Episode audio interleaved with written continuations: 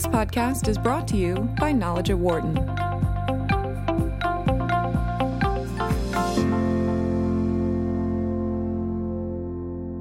The United States has had an amazing history regarding business and business development, but there were many amazing elements that contributed to it becoming the largest economy in the world.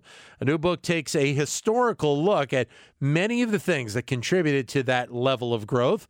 The book is titled Americana A 400 Year History of American Capitalism, and the author, Bhu Srinivasan, joins us now on the show. Bhu, great to have you with us, sir. Oh, thank you for having me. It's a pleasure. So, I mean, obviously, when you think about this, and I, I think it's an important element to, to, look at this historically, because even going back before uh, the American Revolution, there were elements to the United States developing itself as a as a well before the American before the United States developing itself as a business quantity. Exactly, and I think that's central to, to how um, we should look at the American experience through the lens of economic motivations, and that's one of the things that I look to do. Um, you know, my family came here as immigrants, and um, you know, we came here from India. So when you're coming here from a democracy and you're coming to another democracy, you know, it's not necessarily you're coming for liberties and freedoms. Those things are certainly tremendous um, assets. Right but really you're coming for um, those economic motivations. And, you, and I trace that back to the Mayflower and the Virginia Company. After all, it is a company, meaning that there's a profit and profit motive, and uh, you start peeling back the onions a little bit in the layer and you start seeing that you know they had shareholders and right. pro rata distributions and all of that. Which is interesting because that when you think about the, the, the, what is taught as American history, and they talk about the Mayflower, they don't necessarily talk about the business elements of what that actually was. Exactly, and you know what? I mean, you almost have to ask yourself a very basic question: How did a bunch of persecuted religious separatists afford to charter a giant ship? Right you know, for, for a transatlantic voyage. You know, if I were to tell you that 100 people in Central America that were looking to flee decided to charter a 737, you'd, you know, you'd want to know how were they able to finance that? What did they expect to do when they got here? And and you can look at all the primary texts; it's so heavily detailed as to what the uh, what the transactions were with their financiers. They right. were known as the merchant adventurers. Um, you know how much a share was, all of those types of things. But you obviously you you take a, a an in depth look at at various elements. Uh, to the growth uh, of the American economy. And, and, when I say various elements, I mean specific products uh, like tobacco. Uh, and, and, I find that interesting that you can correlate history through these actual products and how they kind of came up over potentially a couple hundred year uh, period of time. Well, in 400 years, and I looked at so what I stumbled into the the device that I used was to explore American history as a series of next big things. Right. And and I somewhat stumbled into that accidentally. Um, you know, in 1995, I was taking a freshman history class from the acclaimed historian Richard White uh, who's now at Stanford, and he has a recent book come, uh, that just came out on the Gilded Age. Um, but his assignment in the class was to trace our family's uh, history and connect it with American history. And of course, my family had been here since 1984, so there wasn't much to connect except through economic themes, which right. is we'd come to Buffalo, New York, and then eventually we made it out west when my uh, mother joined a biotech company in Seattle. And uh, on from there, from 1995 onwards, we saw the next big thing of the internet. It was a very, uh, was a very big thing, obviously, in Seattle and Silicon Valley. Microsoft was a very big company in, in software and PCs. So it's almost my personal history, to a large degree, influenced the lens through which, uh, which I saw it, my own, our own economic motivations in coming to this country, and just the environment that I was in, and seeing how transformative some of these changes are and how fast it happens. 844 942 7866 is the number if you would like to join in. We're talking with uh, Bhu Srinivasan, who is the author of Americana, a 400 year history of American capitalism. 844 942 7866. We obviously, in the last probably 20 years or so, seemingly the word entrepreneurism has, has become larger and larger in the uh, American vernacular. Uh, but in, in looking back historically myself, uh, there seems to be an unbelievable amount of entrepreneurship when you go back into the 1600s uh, in this country. And it's really, I think, one of the core tenets of what the United States was built off of. Uh, without question. You know, I always think about um, democracy and capitalism as kind of the twin operating systems of America. And I just really don't see one existing without the other, at least in uh, in America and what we what we know of um, America to be today. And I think exactly that entrepreneurship, entrepreneurial activity was in the Gilded Age was it was phenomenal. Now it's phenomenal as well. But I think it's a it's a very central aspect of the American DNA. The the Civil War uh, obviously is a huge part of American history, and you go into the impact that slavery had when you think about the American economy. And, and I think it's it's a question that a lot of people have asked. Uh, but you know where this country could have gone if the South had won the war. No, no question. And what would have happened to California? You know, California. That too. Yes. Yeah. Right? At that time, California was almost like Hawaii or Alaska. It really wasn't connected to any other American states. It was an island out there um, and it, it, had you know the Rocky Mountains. There was no telegraph that connected uh, California to the um, to the uh, eastern seaboard at the time that the Civil War had started. There was no transcontinental railroad either. You know, it, it was either you had to make it through land or go through Panama or Nicaragua or through the um, around South America. So that's a, very much a question. And uh, one of the other things that influenced, uh, you know, just my version of um, what had led to the Civil War was this big bubble in slave prices. You know, from the crash yeah. of 1857 all the way to the lead up, you had slave prices actually go up. So after the Dred Scott decision in 1857, um, you saw it go up, and, and that's one of the other things that we were kind of um, this this dogma of markets being perfectly rational, efficient markets. That whole thing. I look at that obviously with a little bit of a skeptical eye because I'd seen what happened with dot com stocks in the late 90s, where you know companies that were worth hundred dollars today were a dollar, you know, six months, nine months, a year from now. So you know, markets don't price everything exactly perfectly. Right. They do over time, but but not necessarily in the moment. And that was just one of those times where you know slave prices were in this complete bubble. They were decoupled from cotton prices.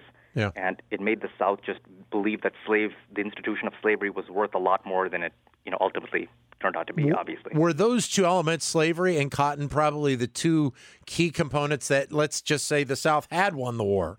You know, that, that would have impacted the U.S. economy moving forward. Uh, without question. I mean, when you look at the cotton before the Civil War was without was of course America's largest export, and before that it was tobacco. You know, in the pre-revolution uh, America, colonial America, tobacco was by far the largest export. So even though the North was industrialized, it was industrializing. It wasn't industrialized like England was industrialized. I mean, the United States still imported um, iron, for instance, for rails. It wasn't self-sufficient in iron. Mm-hmm. Uh, so you know that dynamic certainly does exist. And you know, there's a great book uh, called Empire of Cotton by the Harvard historian Sven Beckert, and he goes into how in Egyptian history the Civil War factors in very prominently because in the 1860s is when Egyptian cotton production went up through the roof. Same thing in India too. So you know you can see a very strong correlation when the embargo and the blockade happened, the southern blockade, um, the Union blockade of southern ports, and cotton couldn't get out. You know you had to have new supply, and that new supply came from Egypt and India. You also uh, uh, spend time, and I think in general, we we know that when we look back at history, uh, World War One and World War Two, maybe specifically more so World War Two, was really the boon to the manufacturing build here in the United States. And again, it's something to repeat. How important and, not that you want to dwell on this, but I think it's important to bring forth how important wars have been for economic growth here in the United States. And even before the United States entered the war in 1915 and 1916, American exports went, you know, grew fairly substantially. Uh, even before, and same thing in, in 1940 and 1941, American exports again uh, very very substantial. Primarily because in the, in the earlier um, in the earlier war, in the Great War, the United States was a primary oil exporter at that time. You know, right. it wasn't um, so oil exporter, steel, um, what what you name it, everything required for modern warfare um, was produced in the United States. And you know, given the late entry of the United States into both wars, um, you know, it just allowed fresh resources, fresh materials, fresh troops, um, very central to uh, very central to, to the war efforts in both. Obviously, the industrialization and industry becoming a part of the, the military machine. Yet it feels like that in the most recent wars that the United States has been in, specifically, I'm, I'm talking about Korea and Vietnam, that element of growth hasn't really been there, correct? No, yes, it hasn't been there, and primarily because uh, you know this is the obviously the, the great and famous speech by Eisenhower, his farewell address to the nation, where he talks about the military-industrial complex, and, and he lays out the case for why that's the case. That um, that you know before you could change an industry and, and transform it into military uh, into military production within the six months a year. But with the rise of computers, he actually uses the term computers and technology and research and development required during the Cold War. Right. You really couldn't have that happen. So you had to have a very specific military industry, and, and that's one of the that's one of the things that just decoupled that you always have the. There, it's not necessarily a catalyst for industry being repurposed for warfare because you already have a specialized industry that's um, always being prepared. Boosh Srinivasan is the author of the book Americana, 400 Year History of American Capitalism. Your comments are welcome at 844 Wharton, 844 942 7866. Or if you'd like, you can send us a comment via Twitter, either at BizRadio111 or my Twitter account, which is at DanLoney21. One of the other uh, kind of interesting pieces that the United States have, some countries have this as well, uh, is the is the relationship between the the what we see as the federal government and, and, growth at the federal level in comparison to the states and the economic elements that they bring forth here.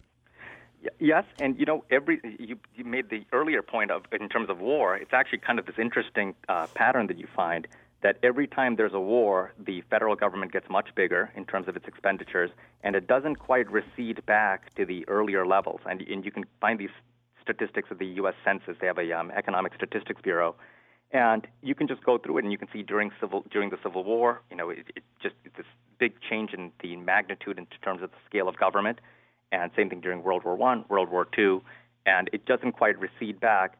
And and certainly, I think that's the um, you know that's the it's the argument that Shelby Foote makes in that uh, in the Ken Burns' Civil War. You know, we went from an are to an is. You know, like America was a collection of states where we would refer to ourselves as the United States are rather than the United States is. And, and a lot of that, that forging of this disparate states and interests is the rise of the federal government. We are joined by Shru, uh, Boosh Srinivasan, who is the author of the book Americana. Again, your comments welcome at 844 Wharton, 844 942 7866. Or if you'd like, send us a comment via Twitter, either at BizRadio111 or my Twitter account, which is at DanLoney21. So we have all of that growth, you know, coming up through the Revolutionary War and the Civil War and World War One and World War Two. And now we're in the age of the internet. And, and seemingly it feels like we're on a, a, a a path right now to even greater economic growth in, in the years to come, correct? It's, it seems like it, and you would think so, but where does that economic growth happen? It's obviously Silicon Valley hasn't missed a beat, um, but you know you're seeing the election results from 2016, where it's not a coincidence that you have states that are known as Rust Belt states that were the the you know the swing factor in the election results. So I, think it's a matter. I, I don't think that the the answer is quite clear cut. I think that previously the next big things in American history always created a lot of jobs. Whether it's the movement into the suburbs, you had obviously home construction. It would create a lot of jobs, and the the worker could also participate both as a consumer and as a worker. Cheaper homes, but he's also getting high wages when he's building those homes these the new next big things of the past 35 years, I think, has decoupled that equation. I don't think that the the American worker can significantly contribute to iPhones, for instance, right. or to the internet. And I think that that's the that's the kind of the unsettling factor that that I think you're seeing manifested itself in, in many different ways. Because a lot of people would, would like to be able to say we could see uh, another manufacturing boom here in the United States and to be able to put people back to work in, in that area. But a, a lot of people just assume that, that that's just not possible anymore. Yes, and people assume that's not possible. And that, but at the same time, you know, we've had 45 years of very significant trade deficits that do not seem to be tightening. You know, they seem to be widening. And this is not. And trade deficits do not naturally happen for, with first world countries. It's not a rule. Germany and Japan certainly do not have very large trade deficits. And, and they, in fact, not only that, they don't even have oil. So the United States not only has Silicon Valley, it also has enormous oil reserves. It's, you know, it's, it's always in the in the top three in terms of oil production. It might, you know, some years it's back to number one. It used to be number one from 1859 all the way to the early 70s. Right. Considering that it still runs these very large trade deficits, I don't know whether that's necessarily the case that you cannot indeed start up manufacturing in this country because Germany has high wages and they certainly are able to do that. How, how do you think the, the, the impetus of wars ha- had affected some of the companies that that were traditional staples here in the United States, but not necessarily linked directly to uh, the war effort. You you bring up an interesting story about uh, the Bush family, uh, the, the the the Budweiser heirs, uh, and and the fact that I guess they used to they used to throw parties prior to World War One. They used to throw parties every year for the Kaiser's birthday, and, and then you get to World War One, and, and they got they have to get rid of that. Right, right. Well, and that, that's actually that's a number of factors come into that. One, you have obviously a lot of anti-German sentiment because um, of Lusitania, the the ship that was um, sure, that yeah. was drowned, um, downed, and then on top of that, you have the income tax. So you had the 16th Amendment, which gave you the income tax, and during World War One, the federal government was able to rely on this brand new um, brand new constitutional authority, the income tax, and it was able to finance the war. And at that at that time, right before the income tax, the tariffs and the uh, taxes on alcohol and tobacco were the primary ways that the federal government financed itself. Um, as, but during World War I, that obviously shifted, where the federal government discovered that income taxes is a far superior revenue mechanism, and that's what allowed prohibition to essentially happen because the Yeah. federal government was not reliant upon alcohol revenue. So you had multiple things, um, you know, that, that kind of coincided into prohibition. Were there other stories that you came across that, that kind of caught you off guard as as you were researching the book? Many, many, many. Um, I think that you know the, you look at Gone with the Wind, for instance. That movie came out in in late 1939, Yeah. and it's this. Um, it's you know it was received with huge pageantry in the South. They had a parade. Um, you know, hundreds of thousands of people. I think it was a, a statewide holiday in Georgia. Uh, Mayor Hartsfield in Atlanta, um, you know, was you know was hugely instrumental in coordinating the marketing. And yet, at that time, Hattie McDaniel, who plays Mammy in uh, in, in the in the movie was not welcome at any of the events. And then, you know, right, obviously, and at, at the same time, Americans are debating Hitler and what's happening in Germany. And it just, you know, it's some of these very stark and striking parallels and, uh, you know, contradictions that, that just come out at you. But it's American history is so complex and so fascinating that Yeah. Uh, you, you never fail to run into those stories. Well, I can't imagine what some of the stories you probably uh, came uh, about when you're talking about the civil rights movement in the 1960s. Absolutely. Now that didn't factor as much into the into the prime narrative. I think the Okay. suburbia did because you have you know we tend to think about um, segregation as largely uh, something that happened in the South, but not too far from where you are in Levittown, Pennsylvania, the second Levittown. You had you know this big event in 1957 where the first African American family tries to move in, and they're not received very warmly. You know it makes the front pages of newspapers around the country, uh, and this is not someone that. Um, that couldn't afford to be there. I mean, African Americans at that time, you know, they were they were on the GI Bill. They had you know nice wages in um, in industrial jobs. Um, yet, you know, you had this resistance even in the north, many many places in the north, all of these new housing developments. So that that factored in very largely into the narrative. Bhu Srinivasan is the author uh, of the book Americana, a 400 year history of American capitalism. Your comments are welcome at 844 Wharton, 844 942 7866 is the number to give us a call. Just about a minute left. So, I, I mean, as you look at, and it may be hard to do when you're talking about a 400 year segment of time, but I, I mean, are there core things that, that you have come out uh, f- better understanding about the growth of the American con- economy over this period of time? I did. I think that the central takeaway that I had, and this is you know largely driven by curiosity, the whole discovery process, the research process, and that's I think that you cannot think about American economic development as an ideology. I think that you have to strip away ideology from American capitalism and really think about it as a very practical system. Um, you know, sometimes it needs to be regulated, where excesses needs to be stripped away. Other times, you you you know really it harnesses the creative energy of entrepreneurs in ways that you could not foresee. So I think it's a it's a just a complicated system, and I think that you have to look at it very pragmatically and utilize those forces very pragmatically. And that's what I've seen emerge. That I've seen this a, a it, it's not an ideology, but democracy and capitalism combining in um, in and clashing and tempering themselves.